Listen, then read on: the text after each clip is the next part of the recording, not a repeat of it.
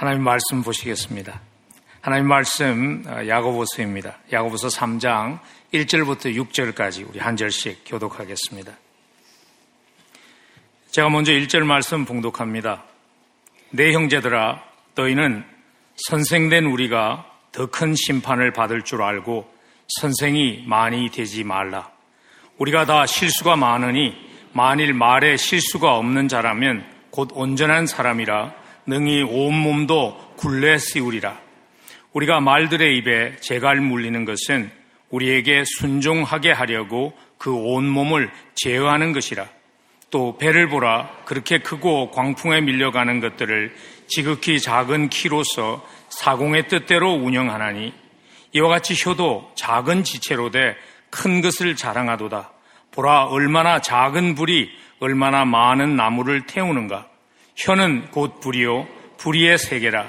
혀는 우리 지체 중에서 온몸을 더럽히고 삶의 수레바퀴를 불사르나니 그 사르는 것이 지옥 불에서 나느니라. 아멘. 하나님의 말씀입니다. 저희들이 그동안 야고보스를 아, 쭉 따라가며 하나님의 음성에 귀를 기울이고 있는데요. 지난 한 4주간 동안 저희들이 고난주간도 지나가고 부활주간도 지나가고 또 컴패션 주의를 지나가면서 야고보스 강해를 잠시 중단했기 때문에 다시 야고보스로 돌아가면서 야고보스의 큰 그림을 다시 한번 그려보는 것이 도움이 될 것 같습니다. 야고보스는 우리의 믿음이 과연 입술에 고백만이 있는 그래서 구원에 이르게 할 수 없는 그러한 믿음인지 아니면 우리의 믿음이 하나님 보시기에 인정받는 하나님이 인정하시는 그러한 참 믿음인지를 판단해 볼 수 있는 테스트해 볼 수 있는 그러한 프랙티컬한 여러 가지의 제안들을 우리에게 주시는 하나님의 말씀입니다. 그래서 야고보스는 오늘을 살아가는 성도에게 너무나 필요한 하나님의 말씀입니다. 왜냐하면 우리는 십자가 은혜로만 구원받는다는 그 특혜를 알고 있기 때문에 우린 자칫 잘못하면 우리의 삶을 마친 후에 하나님 앞에 쓸때 빈손 들고 빈깡통 들고 하나님 앞에 설 수 있기 때문입니다. 그래서 어떤 분보다도 성경을 성령의 가마로 조술하면서 오직 은혜로만 사람의 행위가 아니라 오직 은혜로만 구원을 받는다는 것을 강조했던 사도 바울은요. 또한 고린도전서에서 우리에게 이렇게 경고합니다. 고린도전서 3장 15절에서 누구든지 그 공적이 불타면 해를 받으리니 그러나 자신은 구원을 받되 불 가운데서 받은 것 같으리라. 구원은 받았지만 하나님 앞에 쓸 때 마치 불이 나서 벌거벗은 모습으로 뛰쳐나온 사람의 모습과 같이 하나님 앞에 빈손으로 설 수 있다는 것을 잊지 말라고 은혜로서만 구원을 받습니다. 십자가 은혜만이 구원의 길입니다. 라고 로마서에서 외친 사도 바울은 고린도 전서에서 우리에게 경고합니다. 여러분, 하나님께 인정받는 믿음. 하나님 앞에 섰을 때 하나님이 합당하다고 평가해주는 참 믿음은 과연 어떤 믿음일까요? 야고보서는 우리에게 이렇게 간략하게 요약을 해줍니다. 이러한 믿음이, 이러한 삶의 열매가 우리의 삶에 있다면 이 믿음이야말로 구원에 이르게 하는 하나님께 인정받는 믿음이라고 야고보서 1장 26절과 27절에서 요약을 해줍니다. 우리 한 목소리로 함께 읽으시면 좋겠습니다. 함께 있습니다. 누구든지 스스로 경건하다 생각하며 자기 혀를 제갈 물리지 아니하고 자기 마음을 속이면 이 사람의 경것은 흙것이라 하나님 아버지 앞에서 정결하고 더러움이 없는 경건은 곧 고아와 가부를 그 환란 중에 돌보고 또 자기를 지켜 새 속에 물들지 아니하는 그것이니라. 하나님 앞에 쓸 때 부끄럽지 않은 신앙은 세 가지의 열매를 통해서 판단될 수 있다는 것이죠. 하나는 우리의 혀의 사용을 통해서 맺어진 열매들, 또 하나는 가난한 자들을 위해서 우리의 믿음이 과연 어떠한 열매를 맺고 있는가 하는 것을 통해서, 그리고 마지막으로는 세상과의 관계에서 우리의 믿음은 어떤 열매를 맺고 있는가 하는 그 열매를 통해서 우리의 믿음은 과연 하나님 앞에 부끄럽지 않은 신앙인가를 판가름해 볼 수 있다고 야고보서는 1장에서 정의를 내립니다. 그리고 2장부터 5장까지는 그 내린 정의를 좀 더 자세하게 하나씩 깊이 들어가며 다루는 것이 야고보서입니다. 그래서 우리가 2장에서 이미 믿음으로 산다면 우리 주변에 없는 헐벗고 가난한 자들을 향해서 우리의 믿음이 어떠한 섬김의 열매를 맺어야 할 것인가, 우리가 어떤 태도로 그들을 섬겨야 할 것인가를 이미 우리가 2장에서 생각해 보았습니다. 오늘 3장은 주제가 말입니다. 믿음과 말의 관계는 과연 무엇인가? 믿음이 있다면 우리의 말은 어떤 열매를 맺어야 하는가 하는 문제를 야고보서는 오늘 3장에서 다루게 됩니다. 그래서 오늘부터 시작해서 다음 주에 걸쳐서 야고보서 3장을 통해서 말과 신앙의 관계를 우리는 말로서 어떤 열매를 맺으며 살아가야 하는가 하는 문제를 함께 생각해 보기를 원합니다. 여러분, 사람에게 있어서 말은 소중한 것입니다. 말할 수 있다는 것은 특권이고요. 말을 들을 수 있다는 것도 특권입니다. 한 조사에 의하면 사람이 말을 할 수 없을 때 생명을 유지할 수 없다고 그래요. 13세기에 신성 로마 제국의 황제였던 프레드릭이라는 황제가 이런 시험을 했습니다. 갓 태어난 아이들을 만일 그들에게 말을 가르치지 않는다면 그들은 어떤 말을 사용할까 하는 그 테스트를 한 거예요. 그래서 갓 태어난 아이들에게 먹을 것을 다 제공해주고 입힐 것을 다 제공해주고 사랑도 부어주는데 한 가지 하지 못하게 한 것이 뭐냐면 말을 하지 못하게 했어요. 왜냐하면 부모가 프랑스어를 쓰면 아이에게 그 아이는 성장한 후에 프랑스어를 쓰게 됩니다. 부모가 그 아이에게 한국말을 쓰면 그 아이는 성장한 후에 당연히 한국말을 쓰게 됩니다. 근데 프레드릭 황제에게는 이런 의문이 있었던 거예요. 만일 말을 가리키지 않는다면 그 아이는 에덴 동산의 언어를 이 세상에서 배우지 않은 언어를 사용하지 않을까 해서 그 테스팅을 했다는 것이죠. 근데 여러분 결과가 무엇인 줄 아세요? 놀랍게도 그 아이들이 다 죽었다는 것입니다. 사람에게 있어서 말을 할 수 있고 말을 들을 수 있다는 것은 특권입니다. 성경은 사람이 다른 동물과 다른 점을 하나님의 형상으로 지어졌기 때문이라고 설명합니다. 하나님의 형상으로 지어졌다는 것이 무슨 의미인가에 대해서 학자들 사이에 여러 가지 해석이 있지만요. 한 가지 공통적으로 동의하는 것은 이것입니다. 하나님의 형상으로 지어졌기 때문에 인간에게는 말이 필요하다는 것입니다. 우리 하나님은 말씀하시는 하나님이시잖아요. 말씀으로 청지를 창조하셨습니다. 요한복음에서는 성부 하나님 예수님을 이렇게 묘사했지요. 말씀이 육신이 되어 우리에게 찾아오신 분으로 인간은 하나님의 형상으로 지어졌기 때문에 말하는 것이 필요하고 말을 듣는 것이 필요합니다. 그래서 감옥에서 최악의 처벌이 무엇인가요? 독방 방금 아닙니까? solitary confinement. 왜 독방에 갇혀 있는 것이 그렇게 큰 벌인가? 왜냐하면 말할 수 없고 말을 들을 수 없기 때문인 것이죠.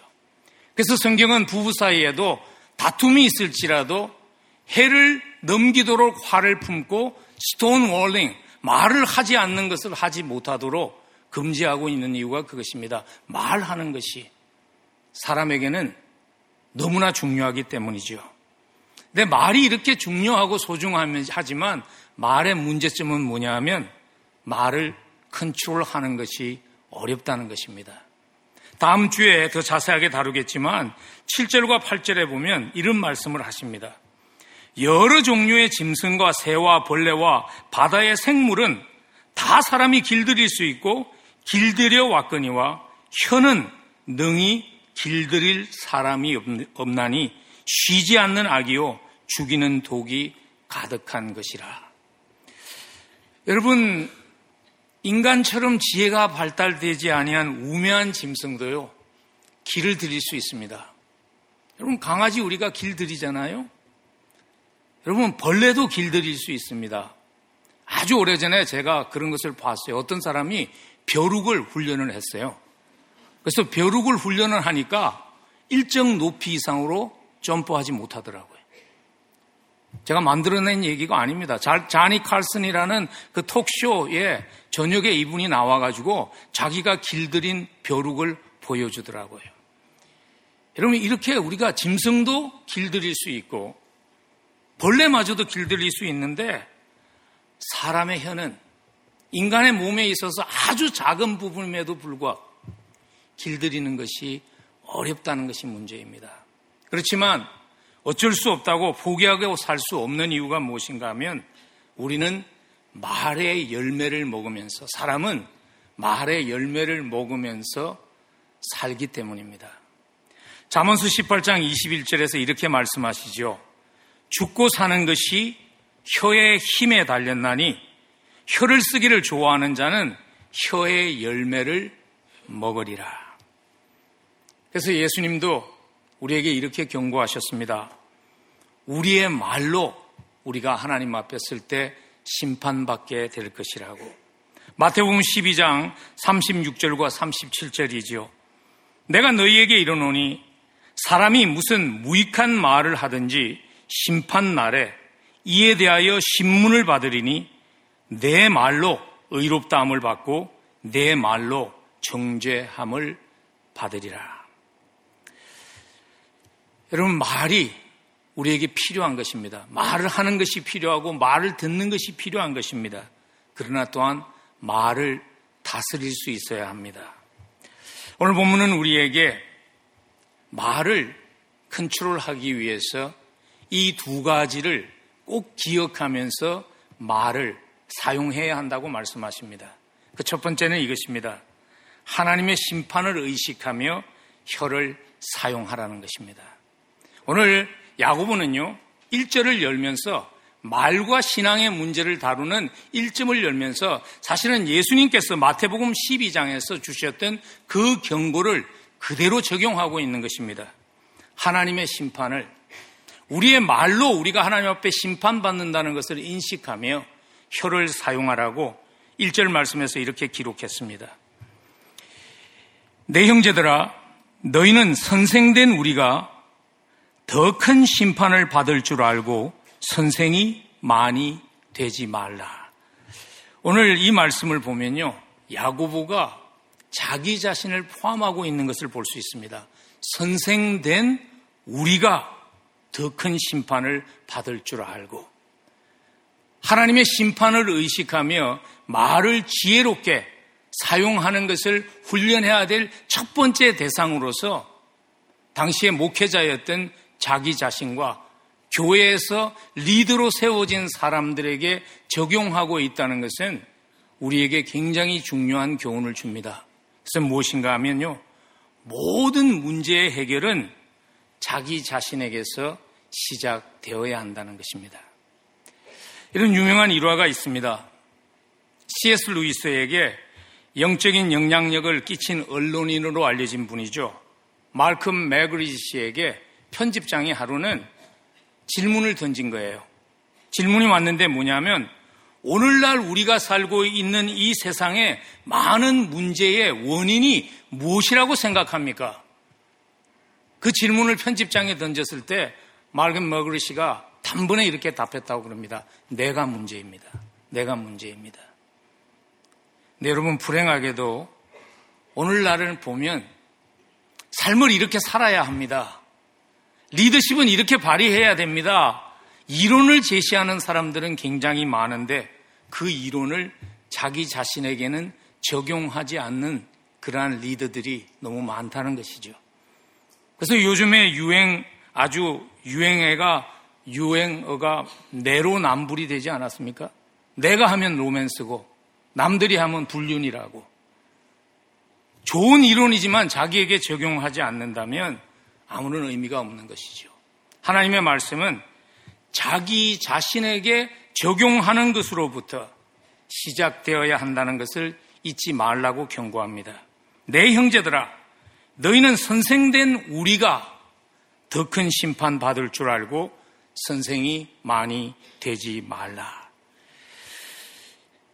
오늘 이 말씀을 야고보 사도가 하고 있는 이유가 있습니다. 왜냐하면 영적인 리더십의 자리에 선다는 것은요, 어쩔 수 없이 말을 많이 해야 합니다.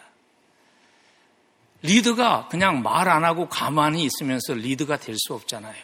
여러분, 오이코스 리더가 오이코스 사람들을 모아놨고 한마디도 안 하면 그거 굉장히 어색하죠. 목사가 말하는 위치입니다. 그래서 오늘 그 경고를 하는 이유가 뭐냐 하면 리더가 되면 말을 많이 해야 되는 위치에 쓰게 되는데 말을 많이 하면 할수록 더 많은 실수를 할 수 있기 때문에 하나님을 의식하면서 말을 해야 한다는 경고를 하는 것이죠. 그리고 그 당시에 사실은 교회도 그렇고 당시에 세상도 그렇고 있었던 문제가 뭐냐면 많은 사람들이 리더의 자리에 서기는 원했는데 준비가 되지 않아서 말의 실수가 많았던 것입니다. 왜냐하면 리더의 자리에 서면 존경을 받으니까 너도 나도 리더가 되기를 원했지만 그들을 통해서 일어나는 너무나 부정적인 그러한 사건이 당시에 많았기 때문에 야고보 사도가 오늘 이 경고를 하고 있다고 학자들은 해석합니다. 당시에 유대 사회에서요, 영적인 리더가 되었을 때 어느 정도로 존경을 받았는가 하면 탈무드라는 책을 보면 이런 질문을 던집니다. 당신을, 당신에게 하나님의 말씀을 가르치는 랍비와 그리고 당신의 부모가 동시에 인질로 유괴를 당했다면 그런데 당신에게 그들을 구출할 수 있는 그 돈은 한 사람밖에 구할 수 없다면 몸값은 한 사람밖에 내게 없다면 누구를 먼저 구해야 하겠습니까? 부모와 말씀을 가리키는 랍비 가운데 누구를 먼저 구해야 하겠습니까? 하는 질문이 탈무드에 있습니다. 근데 답이 먼저 왔어요? 부모가 아닙니다. 나에게 말씀을 가리키는 그분이 더 중요하기 때문에 랍비를 먼저 구출해야 한다, 구조해야 한다고 탈부드가 말할 정도로 영적인 그러한 리더십에 있게 되면 존중을 받았습니다. 그러다 보니까 준비되지 않은 사람들이 서서 말을 통한 실수를 통해서 많은 사람들이 상처를 입게 되기 때문에 오늘 야구보가 경고한 것입니다. 그러나 이 경고를 우리가 이렇게 오해하면 안 됩니다. 그렇기 때문에 하나님의 나라를 위한 리더로 세워지, 세워지지 마라. 그 자리에 자원하지 마라. 오이코스 리더도 되지 말고 팀장도 되지 말고 교회 장로도 하지 말고 목회자도 되지 말라는 그러한 말은 아닙니다. 오늘 일절 잘 보시면요. 선생이 많이 되지 말자. 선생이 많이 되지 말라 이렇게 말씀하셨죠. 선생이 되지 말라고 얘기하지 않았습니다. 선생이 많이 되지 말라는 말씀에는 이런 의미가 담겨 있습니다. 하나님의 기대치가 높다는 것을 기억하라는 것입니다. 많이 준 자에게 더 많은 것을 하나님이 기대하시기 때문입니다. 누가 보면 12장 48절에 보면 무릎 많이 받은 자에게는 많이 요구할 것이요. 많이 맡은 자에게는 많이 달라 할 것이니라.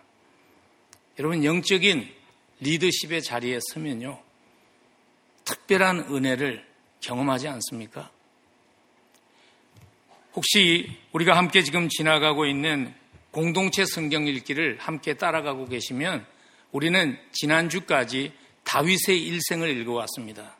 여러분, 다윗의 일생을 읽으면서 아, 하나님께서 다윗을 이름도 없는 목자, 목동을 이스라엘의 왕으로 세우기 위해서 하나님의 얼마나 특별한 은혜가 다윗의 삶에 있었는가를 아마 여러분들이 말씀을 묵상하시면서 많이 느꼈을 거라고 생각합니다. 거기에 보면 이런 장면들이 나오죠. 다윗이 사울 왕을 피해서 막 도주할 때 그일라라는 그 주민들을 살려줍니다. 그런데 그일라의 주민들과 그래서 다윗이 함께 머물고 있는데 사울이 다윗을 잡으러 오잖아요. 다윗이 하나님께 묻죠. 하나님, 나에게 은혜를 입은 이 사람들이 나를 배신할까요? 나를 사울 왕에게 넘겨줄까요? 물어볼 때 하나님이 답하시죠. 피하라고 넘겨준다고 다윗을 보호해 주시죠. 다윗이 은혜를 모욕으로 갚은 또 한 사람의 나발이라는 사람 때문에 화가 치밀어 가지고 말이죠. 그 일가를 다 죽이려고 하는 그러한 큰 범죄를 저지르려고 할 때 하나님께서 누굴 보내시죠? 아내 아비가엘을 보냅니다. 나발의 아내를. 그래서 그것을 하나님 막아주십니다. 그래서 다윗이 그 후에 나이가 든 후에 시편 23편을 쓰면서 이런 고백을 한 것입니다. 시편 23편 3절에서 내 영혼을 소생시키시고 자기 이름을 위하여 의의 길로 하나님께서 인도하셨다고. 하나님이 나의 목자가 되셔서 나를 세우시고 하나님의 명예를 걸고 나에게 하나님이 특별한 은혜를 주셨다는 것이죠. 여러분, 이것이 우리의 경험 아닌가요? 저는 오늘 말씀을 준비하면서 지난 30여 년간 열린문 교회를 섬기는 목회자로 그리고 또한 시카고에서 청소년들, 대학생들을 섬기는 그러한 목회자로 살아오면서 지금까지 올 수 있었던 것이 하나님의 특별한 은혜 때문이었다는 것을 돌아보게 되었습니다. 목회가 제가 부족해서 그렇지만 쉽지 않아서 관둬야 하지 않을까 하는 갈림길에 섰을 때 하나님이 저에게 다가오셔서 말씀하셨죠. 이건 능력으로 가는 길이 아니라고. 이건 사랑으로만 가는 길이라고. 사랑에 빠지면 너 나와 사랑에 빠지면 갈 수 있다고. 그래서 지금까지 오게 하셨습니다. 위협을 당해서 두려운 순간에도 하나님이 저를 보호하셔서 지금까지 오게 하셨죠. 이제는 그분도 세상을 떠났고 세월도 많이 흘렀기 때문에 나누어도 되는 것 같은 제가 입은 하나님의 특별한 은혜가 있습니다. 제가 열린문 교회에 33살의 젊은 나이로 아무 경험도 없이 목회자로 왔습니다.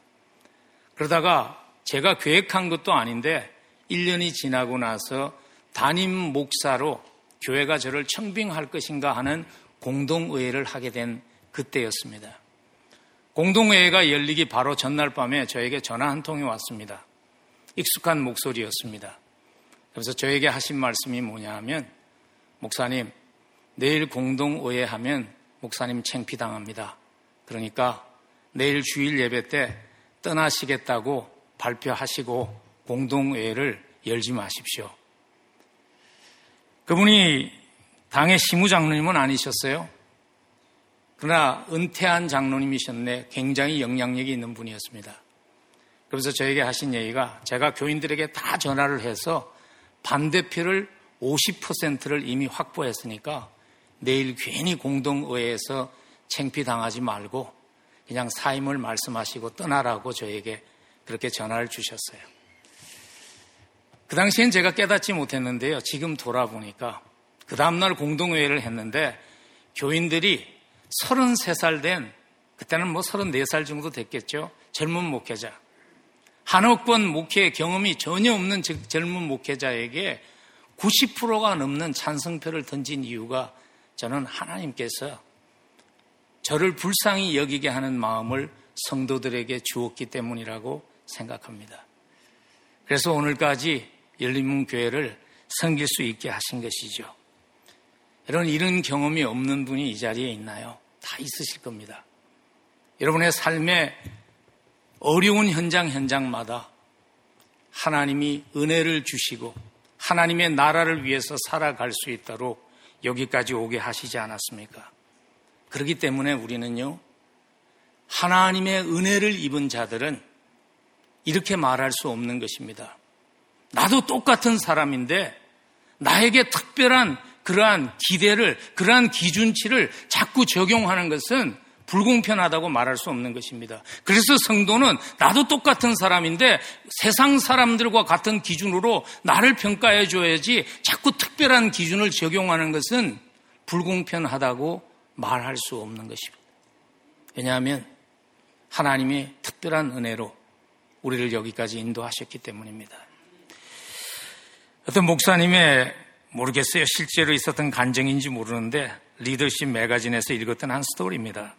주일날 아마 그 목사님이 야고보서를 강의했던 것 같아요. 그래서 말에 대한 그런 설교를 아주 강력하게 책망하시면서 설교를 하고 났는데 목회자들이 보통 월요일이 쉬는 날입니다. 그래서 그날 쉬는 날이라 사택에 좀 외부 수리를 하려고 망치를 들고 왔다 갔다 하는데 한 교인이 계속 목사님을 따라오는 거예요. 그래서 목사님이 신경이 쓰이니까 망치를 내려놓고 성도님, 제가 월요일 날은 쉬는 날이기는 하지만 아주 급한 일이면 급한 상담이 필요하시면 하실 말이 있으면 하시면 제가 짧게 답을 하겠습니다. 그랬더니 그분이 이렇게 답했답니다. 아니, 뭐 그렇게 급한 일 없습니다. 근데 왜 이렇게 따라다니세요? 그랬더니 목사님이 오늘 일하시다가 망치로 손을 치면 무슨 말을 하실까? 그게 궁금해서 목사님 따라다닌다고 그렇게 얘기했대요. 여러분, 이거 불공평한가요? 아닙니다. 왜냐하면 하나님의 특별한 은혜가 세운 자들에게 그 위치가 무엇이든지 하나님의 자녀로 세워진 자에게 주어지기 때문이죠. 그래서 리더의 위치에 서게 되면 우린 다 리더입니다. 가정에서 부모로서의 리더이고요. 직장에서 리더이고요. 교회에서도 여러 가지 부분에서 우리는 영적인 리더로서의 자리를 감당하면서 살아가는 것 아닙니까? 리더의 위치에 서면 더욱더 우리의 말을 조심해야 합니다. 왜냐하면 일반적인 사람들이 하는 말의 위력이 세총의 위력이 있다면요. 리드의 말은 대포의 위력이 있기 때문입니다. 더 많은 은혜는 더 많은 책임을 요구합니다. 근데 불행하게도 요즘 이 원리를 망각한 리더들 때문에 목회자들 때문에 교회에서 직분 맡은 자들 때문에 피해를 입은 사례들이 너무 많다는 것입니다. 그래서 오늘 1절 말씀은 우리에게요. 이것을 꼭 잊지 말라고 또 한 가지의 교훈을 주십니다. 그래서 무엇인가 하면 영적 리더들에 대한 심판을 하나님께 맡기라는 것입니다. 지금 1절이 그렇게 말하지 않습니까? 선생된 우리가 더 큰 심판을 받는다고 1절은 말합니다. 가끔 가슴 아픈 것은 이런 것이죠. 그렇게 신뢰했던 영적인 리더들, 특별히 저와 같은 목회자들 때문에 상처를 입고 신앙생활을 접고 사는 분들을 종종 만나는 것 너무 가슴 아프죠. 혹은 또 교회는 나오시기는 나오시지만 받은 상처 때문에 교회와 하나님과 거리를 두고 살아가는 그러한 분들 종종 만날 때마다 얼마나 죄송하고 가슴이 아픈지 모릅니다. 오늘 이 말씀이 여러분들에게 조금이나마 위로가 되었으면 좋겠습니다. 오늘 이 말씀은 우리에게 이렇게 경고합니다. 하나님이 그냥 눈 감고 지나가시지 않는다는 것입니다. 하나님께서 하나님의 때에 철저하게 그 리드들을 하나님께서 심판하신다고 성경은 우리에게 약속하십니다. 하나님께서 그들의 숨겨진 죄를 드러나게 하실 것입니다. 그래서 그들을 부끄럽게 하실 것입니다. 우리는 최근에 그런 사례를 많이 보았습니다. 제메스와 같은 이단들 뿐만 아니라 성도를 이용해서 자기의 명성과 부를 쌓은 교회 목회자들, 하나님께서 그들의 치부를 다 드러나게 하시고 부끄럽게 하시고 그들이 쌓은 것들을 다 한순간에 무너지게 하시는 하나님의 그 철저한 심판을 저희들은 보았습니다. 저는 오늘 그런 분들에게 이렇게 부탁을 드리고 싶습니다. 어떤 아픔을 영적인 리더들을 통해서 받았던지 간에 더블 빅텀으로 이중 피해자로 여러분들이 살지 않았으면 좋겠습니다. 그 아픔 때문에 내가 만든 감옥 속에 나를 가두고 그리스도와 동행하면서 누릴 수 있는 그 자유와 축복을 포기한 채 또 한 번 자기 자신을 피해자로 만드는 그러한 결정 이제 중단할 수 있기를 간절히 부탁을 드립니다. 하나님이 최종 심판자입니다. 하나님께 맡길 부분은 하나님께 맡기고 개인적으로 우리가 하나님 앞에서 겸손히 살아내어야 할 모습들을 살아낼 수 있기를 간절히 기도합니다. 여러분 말에 실수가 전혀 없을 수는 없습니다. 오늘 야구보도 그 말씀을 하시죠. 2절에서 우리가 다 실수가 많다. 사람이 살아가면서 실수하지 않을 수는 없지만 그러나 오늘 이렇게 말씀하십니다. 만일 말에 실수가 없는 자라면 곧 온전한 사람이라 능히 온 몸도 굴레 씌우리라. 항상 자기에게 맡겨진 축복과 책임감을 인식하며 우리는 말의 문제를 가지고 하나님 앞에서 씨름해야 합니다. 왜냐하면 리드로 세워지면 말할 수밖에 없지만 내 말이 어떠한 영향력을 미치고 있는지를 생각하며 살아갈 수 있으면 좋겠습니다. 그래서 야고보 사도는 오늘 말이 얼마나 강력한 파워가 있는지를 3절과 6절에서 세 가지의 예를 들면서 또 한 번 강조합니다. 세 가지의 예를 들죠. 홀스, 우리가 타는 말에 대한 예와 배의 방향을 조절하는 키, 키의 예와 그리고 온 숲을 태울 수 있는 작은 불씨에 대한 그 세 가지의 예화를 쓰면서 우리가 말을 지혜롭게 사용하기 위해서 기억해야 할 두 번째 교훈을 우리에게 주십니다. 그 교훈은 이것입니다. 말로 삶의 열매가 좌우된다는 것을 기억하면서 살아야 합니다. 우리의 말이 우리의 삶의 열매를 결정 짓는다는 것을 기억하면서 우리는 살 수 있어야 합니다. 여러분, 우리 모두 이왕이면 우리의 인생이 의미 있는 열매를 맺기를 원하지 않습니까? 그렇다면 우리의 말을 말이 얼마나 강력한 능력이 있다는 것을 말이 얼마나 큰 파워가 있다는 것을 인식하며 살아갈 수 있어야 한다는 것이죠. 우리가 종종 이런 말을 하곤 하지 않습니까? 그냥 말 한 번 해본 것 가지고 뭘 그래 그렇게 말하잖아요. 우리에게 그런 생각이 있는 거죠. 행동은 내가 책임져야 하지만 말은 그냥 한번 해본 것이니까 책임이 없다. 그런 생각이 우리에게 있는 것이죠. 또한 행동으로 옮겨진 것은 결과를 낳지만 말은 결과를 낳지 않는다는 그런 생각이 우리에게 있는 것이죠. 여러분, 과연 그럴까요? 말로 받은 상처가 때로는 매 맞은 것보다 더 오래 가지 않나요? 말로 받은 상처가 우리의 삶 속에 더 오랫동안 남지 않나요? 그래서 오늘 3절과 6절에서 하나님의 말씀은요, 그 잘못된 인식을 바로 잡을 수 있도록 세 가지의 예를 반복해서 사용하시는 것입니다. 반복한다는 것은 강조의 의미가 있습니다. 이만큼 말에 파급의 효과가 크다는 것을 기억하라는 강조가 있습니다. 처음 주신 예가 홀스와 제갈의 예죠. 3절 보십시오. 우리가 말들의 입에 제갈 물리는 것은 우리에게 순종하게 하려고 그 옷 몸을, 그 온 몸을 제어하는 것이라. 이런 타고 다니는 말, 경주마들 힘이 얼마나 강력한지 모릅니다. 그러나 그 말의 방향을 아주 작은 입에 물린 재갈 하나로서 컨트롤 할 수 있죠. 그래서 그게 컨트롤 되면 말이 가진 강력한 파워가 긍정적인 결과를 낳을 수 있는 것입니다. 혀가 그렇다는 것이죠. 그리고 두 번째 예를 이렇게 듭니다. 배 꼬리에 달린 방향을 조절하는 키의 예를 사절에서 듭니다. 또 배를 보라 그렇게 크고 광풍에 밀려가는 것들을 지극히 작은 키로서 사공의 뜻대로 운영한다. 여러분, 배가 굉장히 크잖아요. 드라이닥에 올린 배를 한번 보신 적이 있으신가요? 배가 굉장히 크죠. 근데 배의 꼬리에 달려있는 방향을 조정하는 키는요, 정말 조그맣니다. 근데 그게 그 배의 모든 것을 결정 짓는 것이죠. 아주 유명한 일화가 있습니다.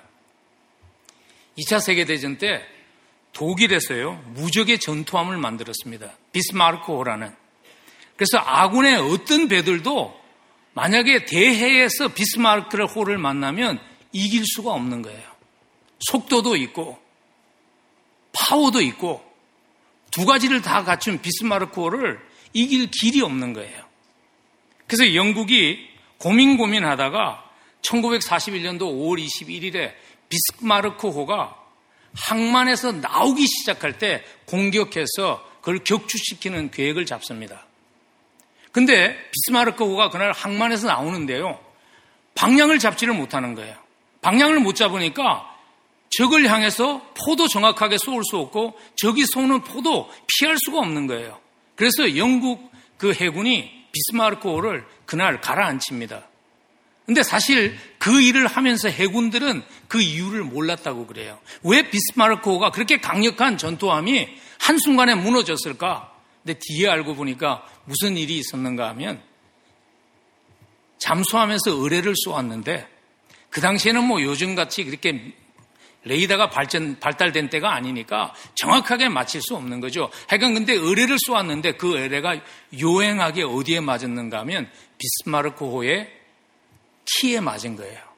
그래서 키가 파괴되니까 그 무적 함대가 어떻게 뭐 방향도 못 잡고 움직이지도 못하니까 한순간에 무너진 것입니다. 여러분, 우리의 말이 그렇습니다. 아무것도 아닌 것 같아도 우리의 허가 사람을 살릴 수도 있고요. 사람을 죽일 수도 있는 파워가 우리의 사람의 혀에 달려 있는 것이죠.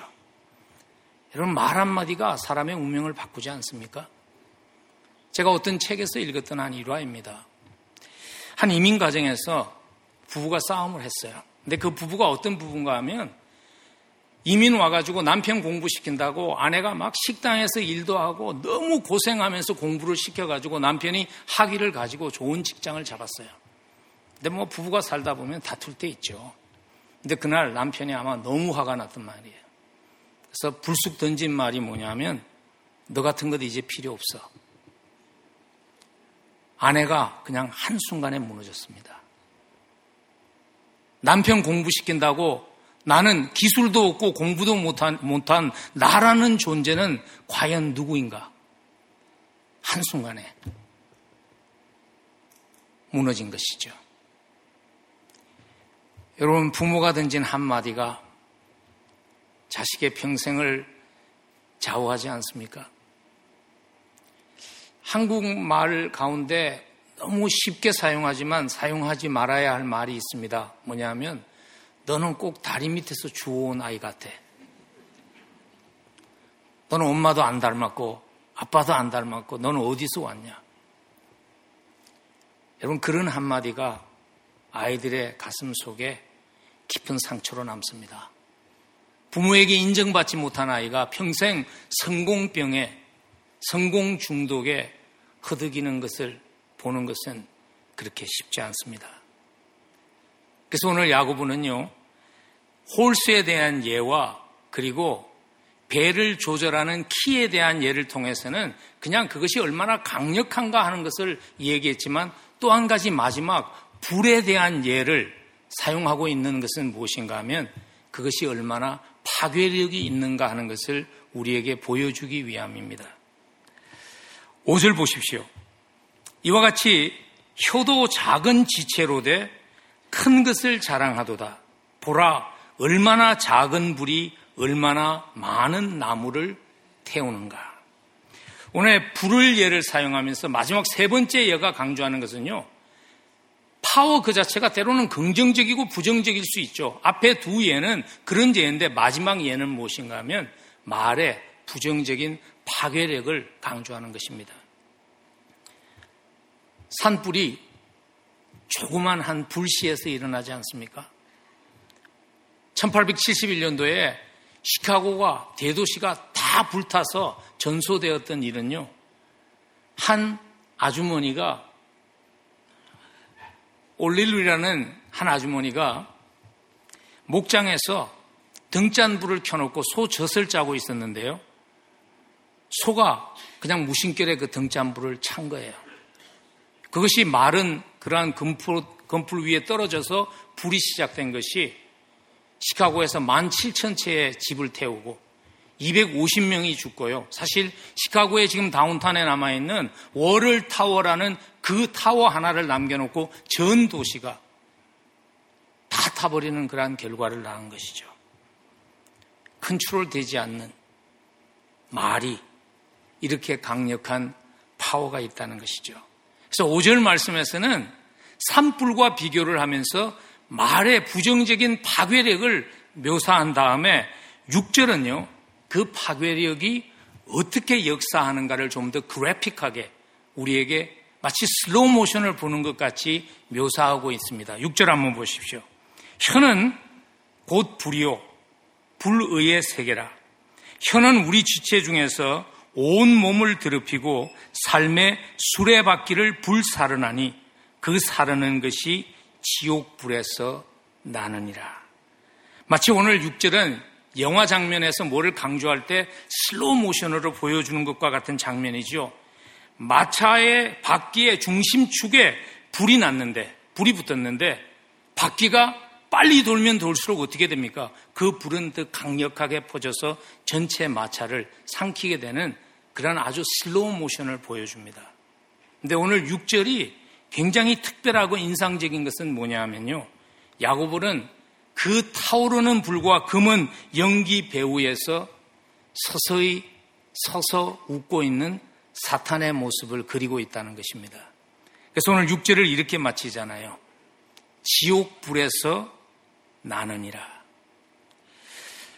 왜 여러분 영화를 보면 아주 끔찍한 일이 있을 때 그러니까 연기가 자욱한데 그 배우에서 누군가가 서서 미소 짓는 것을 그리는 영화들이 있죠. 사탄이 미소 짓잖아요. 오늘 야고보가 이 장면을 묘사하고 있는 것입니다.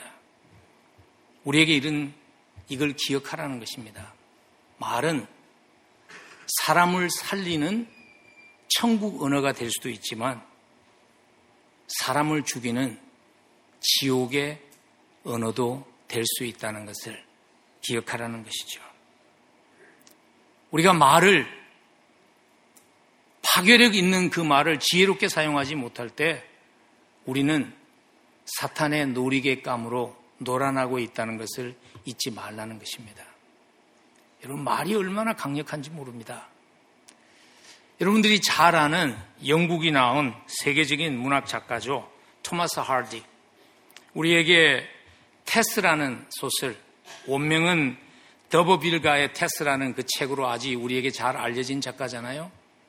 할디가, 타마스 할디가요, 굉장히 섬세한 감각의 작가입니다. 근데 어느 날 그가 책을 쓰기를 중단합니다. 그 이유가 뭔지 아세요? 그의 작품에 대한 신랄한 비판이 그로 하여금 더 이상 자기의 문학적인 재능을 쓰지 않도록 만들었다고 그럽니다. 우리가 살고 있는 이 세상은 특별히 말, 말이 가지고 있는 파괴력이 훨씬 더 증폭되어서 나타날 수 있는 그러한 시대에 우리가 살지 않나요? 소셜 미디어가 그런 것 아닙니까? 나는 네가 왜 사는지 모르겠어. 네 같은 너 같은 건 살 이유가 없어 한 한 그 소셜 미디어의 말 한마디 때문에 스스로 자기의 생명을 끊는 젊은 아이들의 그 얘기가 우리 부모된 우리의 가슴을 먹먹하게 할 때가 너무 많지 않나요?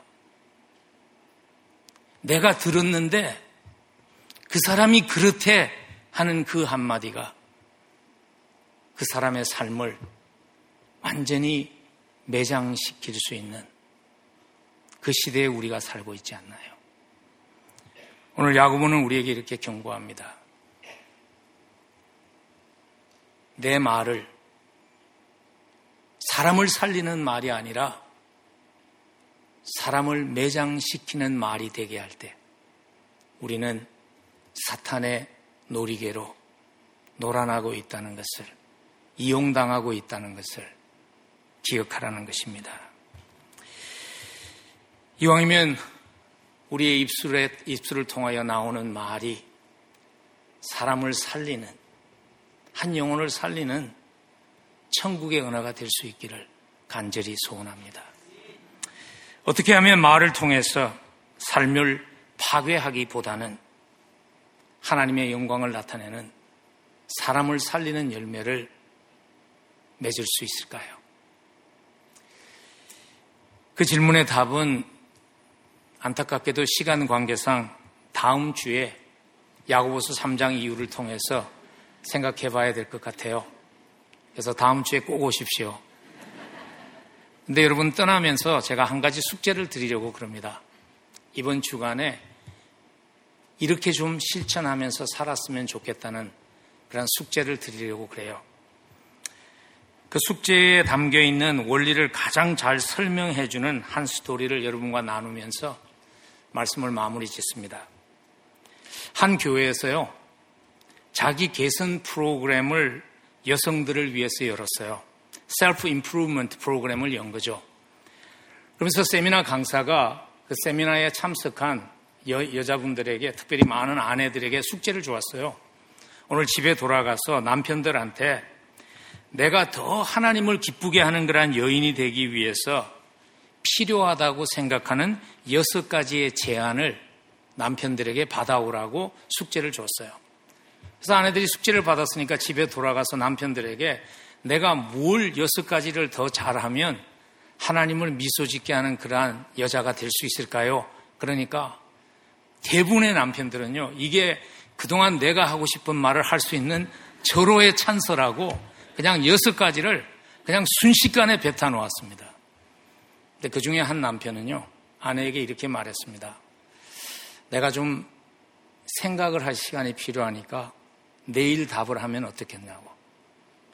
그래서 그 다음날 아침에 직장에 가서 그 남편이 꽃집에다가 연락을 했습니다.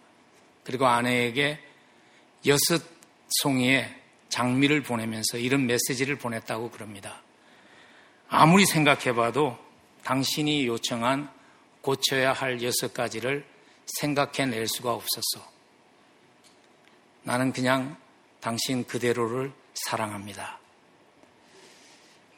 여러분, 자문서가 말하듯이 때에 맞는 말이 얼마나 아름다운지 모릅니다.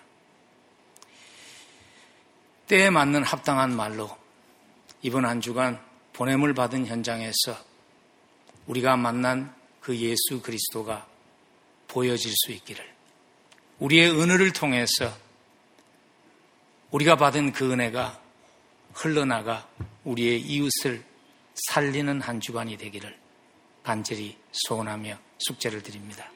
우리 한번 기도하겠습니다. 여러분 오늘 말에 대한 주제가 부담이 되지 않는 사람이 과연 있을까요?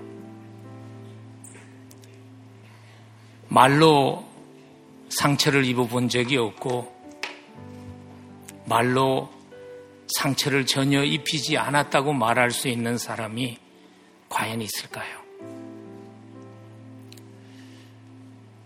하나님은 우리에게 그렇게 말씀하십니다. 십자가의 은혜는 우리의 전부를 바꾸시기에 충분하시다고. 그 십자가의 은혜가 그 십자가의 보혈이 우리의 혀마저도 바꿀 수 있기를 우리 하나님 앞에 간구하십시다. 하나님 지혜를 허락해 주셔서 때에 맞는 적절한 말로 이번 한 주간도 살아가며 보냄을 받은 그 현장 가운데서 사람을 세우는 사람을 살리는 하나님의 도구로 살아갈 수 있도록 하나님 나를 도와주옵소서. 우리 함께 기도하십시다.